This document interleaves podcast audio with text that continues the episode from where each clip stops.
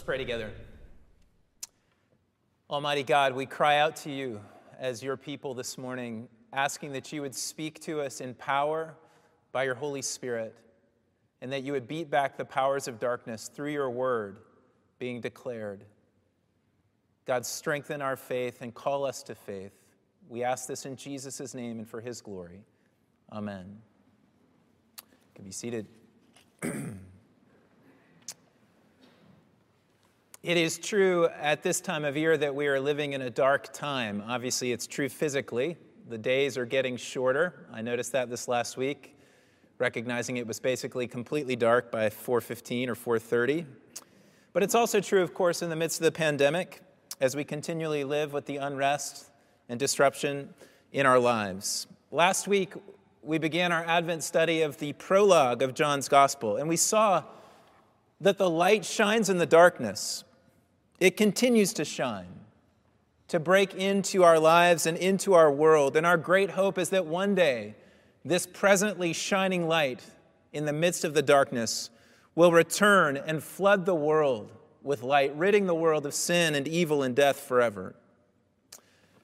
But until that day comes, we actually have a role to play in the light shining on, in and through our lives, as the people of God. And that role is modeled for us in the person of John the Baptist, to whom we are introduced in John chapter 1, verses 6 through 8, where I would like to draw your attention this morning.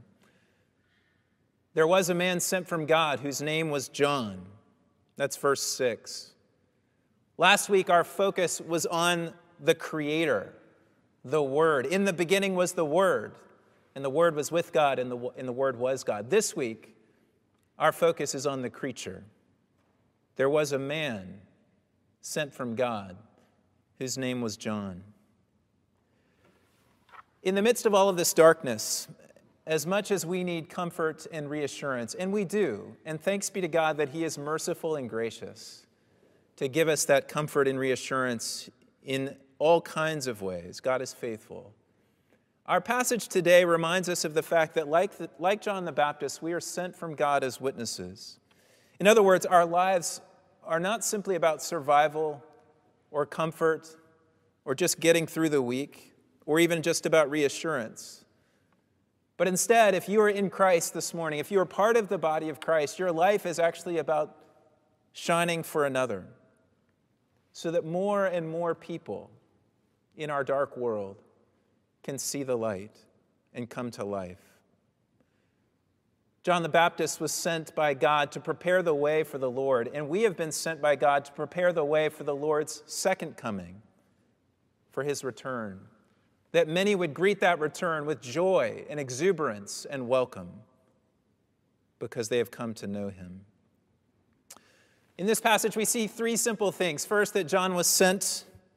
Second, that he was sent as a witness. And third, he was sent as a witness that all might believe. And so we're going to take those three things in turn and look at John's life and consider our own in the process in this dark time. So first, John the Baptist was sent. He was sent. There was a man sent from God whose name was John. What are we to make of John's being sent? What does it tell us about him and about his life? And I want us to make four brief observations. First, it means that he has a mission and a purpose that are not of his own making, that go beyond him and his frame of reference in his self, in his life. And it's not a self-determined life at all. John is here to do and to accomplish that for which he was sent, the business and purpose of another. Second, being sent means that John will take up that mission and purpose in the authority, power, and name of the sender. John's father, Zechariah, in Luke chapter 1, was told by the angel, before John was even conceived, that he would be filled with the Holy Spirit, even from his mother's womb. John would be sent from God, but he would be given a power, the power of the Spirit, to do the work that God had sent him to do. The work would be impossible in his own strength, but it would be possible with the Spirit. Third, being sent means that one's sole purpose and aim is to accomplish the work for which one has been sent. In chapter 3, verse 27, John the Baptist says, look, a person cannot receive even one thing unless it is given him from heaven. That is, I don't try to make something of my life that it is not meant to be. I just receive what God has given to me, what he's asked me to do, and that's what I'm content with. His disciples were discontent in that moment because many who followed John were going to Jesus. But John is content to do what God had given him to do. Jesus was sent, of course, like John, by the Father. And this is what Jesus describes his purpose in John 4:34, a passage we looked at many weeks ago. He says, my food is to do the will of him who sent me and to accomplish his work. That's what my food is. It's to do the work of the one who sent me. In the synoptics, we hear the same idea in Jesus in Gethsemane saying, look, not my will, but yours be done. That's the aim of one who is sent. It is to accomplish the work of the sender, the purpose of the sender. And the fourth insight about being sent is that it means that John will make every effort to achieve that for which he was sent. It means a focus and an attentiveness and a willingness to take up whatever the cost may be to do the work. We find John in the wilderness wearing camel's hair and a leather belt, eating locusts and wild honey. Among other things, this at least communicates to us that John had rejected and was not beholden to the fashions and comforts of his day. He was not tied down by his love of the world. Paul writes this to Timothy in 2 Timothy 2, share in suffering as a good soldier of Christ Jesus. No soldier gets entangled in civilian pursuits, since his aim is to please the one who enlisted him. Stay focused, don't get entangled, accept the cost. John confronts the religious leaders of his day. He doesn't try to build a network and climb the ladder. He confronts them with the truth about their own sin. He confronts the king, the political ruler of the day, King Herod, about his illegitimate marriage to his brother's wife. And of course, this leads to John being put in prison and ultimately to his beheading. Make every effort to complete the work. If you are in Christ this morning, then you have been sent by God into this world. After his resurrection, Jesus says to his disciples, peace be with you. As the Father has sent me, even so I am sending you. That is to say, you are not in Boston. You are not at Park Street Church. You are not in your particular company or organization or school. You are not in your particular family or with this particular group of friends by accident. You are there because you have been sent there by God if you are in Christ. In fact, we can rightly say that you and I, all of us in this moment in time, have been sent into the darkness of this pandemic and what this year has been. Into circumstances that we don't really want, that we would rather not have, but we've been sent here from God. I wonder, do you know that? Do you see that? Do you grasp that higher purpose and mission? Do you understand that you're in whatever place you're in under and by his authority, and that it's your aim to please him in these circumstances? And will you make every effort to do so, counting the cost in the midst of it? This is a tall order in many ways. It was for John the Baptist. But I want you to glimpse, at least at this point about being sent, that what an incredible gift it is to have something in our lives beyond ourselves, beyond our own making, beyond our own scaffolding and putting up and hoisting up different purposes and plans. We've been brought into something large and vast and beautiful and big. And we've been sent by God. That is a beautiful and good thing for us to remember in a challenging and trying time. So John was sent. There was a man sent from God whose name was John, but let's ask then, why was he sent, or what was he sent as? And this is our second point. He was sent as a witness. Verse 7, he was sent as a witness to bear witness about the light. God will always have his own divine witness to himself. But human witness matters to God. It has always been the case. We saw this in our Old Testament reading today in Isaiah 43. You are my witnesses, declares the Lord, and my servant whom I have chosen. Again, I declared and saved and proclaimed when there was not a strange God among you. And you are my witnesses, declares the Lord. I am God. You, the people of God who have been rescued and delivered out of bondage and difficult circumstances and trials, you are my witnesses about my salvation and my power and my authority and my love and my forgiveness. You have been sent to be my witnesses. This is the message from all the way back with the covenant people of God. And in many ways, John carries this forward, and then we carry it forward after him. We are to be a witness, to point to the light, to the Logos, the one who is life and whose life was the light of men. John teaches us that to be a faithful witness requires humility, requires a proper self-understanding, that Jesus is the light and we are not. In verse 8, we're told in the prologue, he was not the light, but came to bear witness about the light. In verse 20 of chapter 1, John says, I am not the Messiah, when people were asking him who he was. And he reminds his disciples of having said this in chapter 3, verse 28. Witnesses are always pointing away from themselves to someone or something else. It's not about them. When Paul and Barnabas go into Lystra and they heal a crippled man, the people there start to worship them as if they were part of the gods. They worship them as Zeus and Hermes. And Paul's response in Acts 14 is wonderful. Men, why are you doing these things? We are also men of like nature with you. And we bring you good news that you should turn from these vain things to a living God who made the heaven and the earth and the sea and all that is in them. We're just like you. We have a similar nature as you. There's nothing about the witness that's particularly special or important. The witness is always pointing beyond himself or herself to someone else and something else. So to be a good witness, we need to understand that we are not at the center. We are not the hero of the story. It's not about us. David Foster Wallace is one of the great novelists of our age. Not a Christian. He died in 2008 at the age of 46 after a long battle with depression.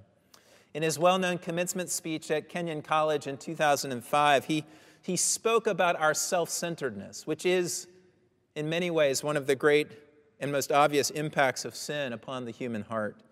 He talked about, quote, my belief that I am the absolute center of the universe, the realest, most vivid and important person in existence.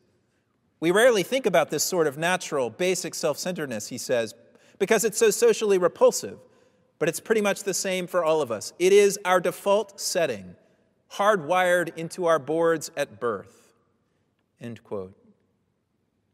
And it's true. That is the effect of sin upon our lives. It's to put us at the center. Well, what is it that breaks this self-centeredness? It is, of course, seeing Jesus. And John sees Jesus beautifully and clearly. He clearly has insight into Jesus by the Holy Spirit. In verse 15 of the prologue, we come back to John, where we read, this was he. John says, this was he of whom I said, he who comes after me ranks before me because he was before me. John sees the magnificence and glory and wonder of Jesus. And it is being captivated with Christ that will quell our self-centeredness more than anything else in our lives. It's not our efforts at trying not to be selfish. It's actually being consumed with a vision of Jesus and his glory and his wonder and his majesty. That above everything else is what turns our hearts away from ourselves and sets our focus in the right place. So to be a good witness, John teaches us, we need to understand who we are and who Jesus is, and the comparison between the two. But John also gives us something about what the witness entails, what we point to about Jesus in a beautiful way. And he shows us first that we see Jesus as one who is a sin bearer. We bear witness to the one who deals with the great problem of humankind. So when John sees Jesus in John chapter 1, he says, behold, the Lamb of God who takes away the sin of the world. Here is someone who can deal with our greatest problem and our greatest need, which is sin itself. Behold, the Lamb of God. You know, our witness about a sin bearer, one who can deal with and overcome sin, may seem like nonsense in a world that is largely under the mirage that human beings are basically good and good-natured. We're fine, people say. Who needs a sin bearer when we can do so much good on our own? But obviously, that's just the folly of sin speaking. It does humanity no service to pretend that we are inherently good. We do, of course, have elements of greatness within us. We are made in the image of God, but we also know the depth of our own weakness, frailty, and corruptness. The French-American historian Jacques Barzun, who died in 2012 at the age of 104, said this about 18th century Romanticism. He said that it conceived of its mission in light of a great contradiction concerning man. I mean, the contrast between man's greatness and man's wretchedness, man's power and man's misery. This contradiction we all know and experience, and the most astute observers of human nature understand this, whatever their religious persuasion. Paul, of course, understood it and cried out, "Wretched man that I am, who will deliver me from this body of death?" Our witness is a witness to a sin bearer who can deal with the great problem, a problem that is largely denied in our culture today, but a problem that continues to wreak havoc upon our lives and upon our world. And John's witness teaches us to say, "Behold the Lamb of God who takes away the sin of the world." Point to the one who can deal with the problem that we all face. Even if the world doesn't believe the problem exists, continue to point to him, because people know deep in their bones that they can't get out. So John points us to a sin bearer. He also points us to the one who can give life in his witness, as he points to Jesus. Later in chapter 1, "He on whom you see the Spirit descend and remain, this is he who baptizes with the Holy Spirit." That is, this Jesus can deliver you from the bondage of sin that is causing so much difficulty and pain in your life and in the world, but he can also give you life. He removes, but he gives. And you're looking for life everywhere, through all kinds of means, but this is the one who can give it. This is the one who baptizes, John says, with the Holy Spirit. He's the one who gives and brings life. And this is what our witness must say to the world. Here, do you want life? Look to Jesus. Do you need deliverance from the things that are weighing you down? Look to Jesus.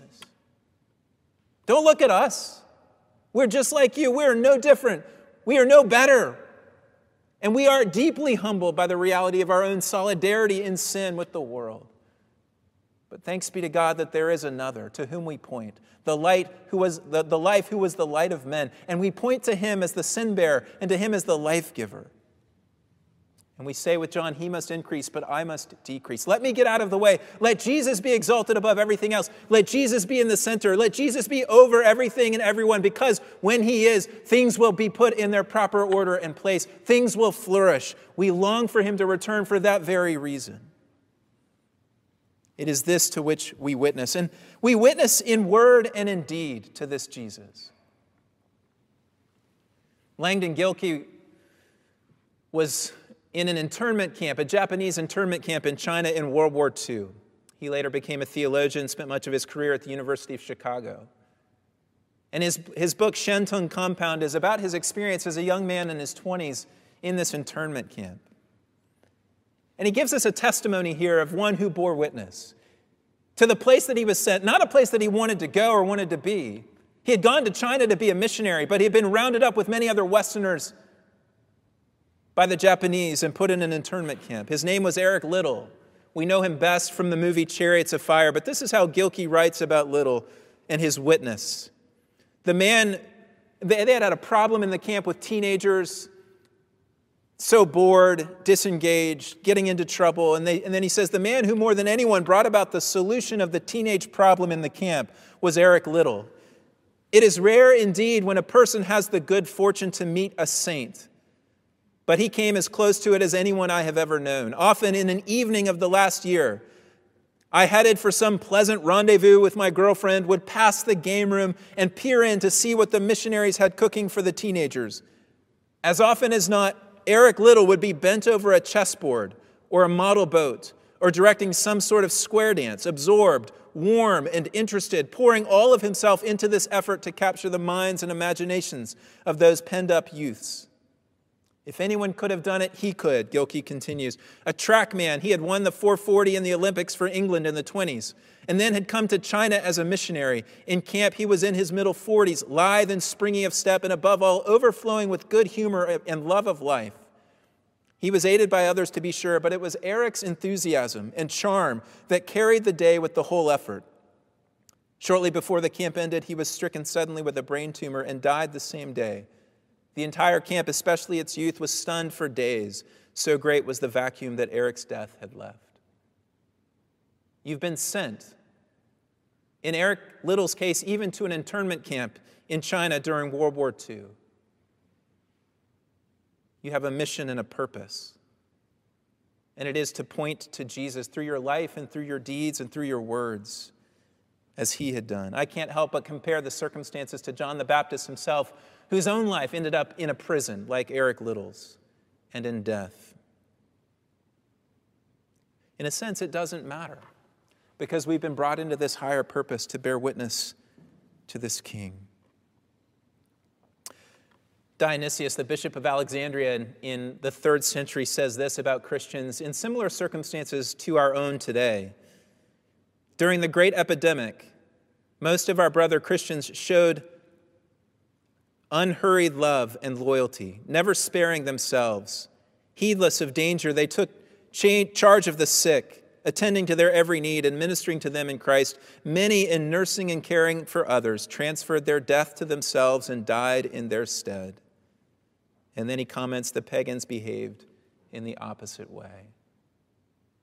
We've been sent into this moment, into this situation of darkness, as witnesses, to bear witness like Eric Liddell and like these Christians in the 3rd century through our lives and our words to one who can give life and take away sin. This is the calling upon our lives, to bear witness to him. This brings us to our 3rd and final point about John the Baptist, which we read in verse 7. Yes, he was sent. Yes, he was sent as a witness to bear witness about the light. But then verse 7 tells us the point of his witness, that all might believe through him, that all might believe through him. That's the point, that all might believe. The witness that we've been sent to give to Jesus is a witness that is meant to bring others to belief and to faith, which is to bring them to life. John the evangelist has the same purpose as John the Baptist, because he declares it at the end of the book, when he says, these things were written so that you might believe that Jesus is the Messiah, the Son of God, and that by believing you might have life in his name. The witness of the believer in the midst of a world of darkness is to point to the light, the sin bearer, and the life giver, in order that others might come to believe in him, to entrust themselves to him. This is the first time that word comes up in John's gospel. And it is the goal of all Christian witness, that others would come to see the light and believe in him, and by believing have life in his name. That is what we are here for. That is what we are bearing witness for, that others would come to believe. To believe is to entrust ourselves to the one who has done everything. Remember how Jesus finishes his ministry at the cross, and he says in John 19:30, it is finished. The work is done. Believing is simply living into that gift of the work that God has done on our behalf. It is receiving it and letting our lives be transformed now and centered on it. That is what it means to believe. And John the Baptist's witness is so that everyone, that all, do we catch that word of all? The poor, the wealthy, the politicians, the immigrants, the graduate students, those who didn't complete high school, the young, the old, the sick, the proud and the insecure, all might believe. There is no one disqualified. There is no one beyond the reach of this Jesus. And our witness is that all might come to believe in him. What did that mean about John's witness in particular? It meant that his ministry had an edge to it. His witness included a call for decision. You might remember when the crowds are coming out to him by the Jordan River. What is his ministry? What is he proclaiming? He's proclaiming a baptism of repentance for the forgiveness of sins. And when the religious leaders come out, he says, you brood of vipers, who warned you to flee from the wrath to come? Bear fruit, he says, in keeping with repentance. John's witness, like ours, is to be a witness that calls people to make a decision about the way that they will live their life. Will they yield and hand over control of their lives to this one called Jesus, who's claiming to be Lord and King, whose light is life and whose life is light? Or will they hold on to life in their own understanding, their own mission and purpose, their own sense of what should be done, of what their life is about, living life their own way? John's ministry is a call to repentance. It's a call to turning around. It's a call to letting go and holding on to another. Repentance, of course, is always paired with faith. We turn from idols, Paul says in 1 Thessalonians 1, to serve the living and true God and to wait for his Son from heaven. So I'm not sure exactly how you find yourself today, in this moment where things are getting darker outside and where the pandemic and the numbers continue to rise and where many of us, and many of us, even in our own community, still suffer significantly from the disruptions of this pandemic. But I want to encourage you through John the Baptist to remember that you are sent into this particular moment. Maybe it's not what you want. Maybe it's really difficult and hard, like Eric Liddell in the internment camp. But even there, in that place, God has sent you. In his authority, in his name, by his power, he's given you his Spirit that you might bear witness to the light. And by bearing witness to the light in this dark time in our world, brothers and sisters in Christ, we have an opportunity to see people come to faith, to believe in Jesus through the way that we live, the way that we love, the way that we speak, the way that we do justice and mercy in our city and beyond. There was a man sent from God. His name was John. I want you to put your own name in that. There was a woman sent from God. Whose name was, add your name. You've been sent to bear witness to the light. May God make it so. Let's pray. Lord, we praise you and we thank you that you care about human witness. God, we know how much we falter as witnesses, how quickly we forget about your purposes and calling, and how often we can be simply consumed by our own needs. Oh Lord, we know you care deeply about these needs. We pray in the midst of them that you might help us to take up our identity as witnesses sent by you. We know our city needs this right now. We know our neighbors need this right now. May you pour out your Spirit upon us and make it so, O Lord. May Jesus be exalted through our lives, that many might come to life. We pray this in his name and for his glory. Amen.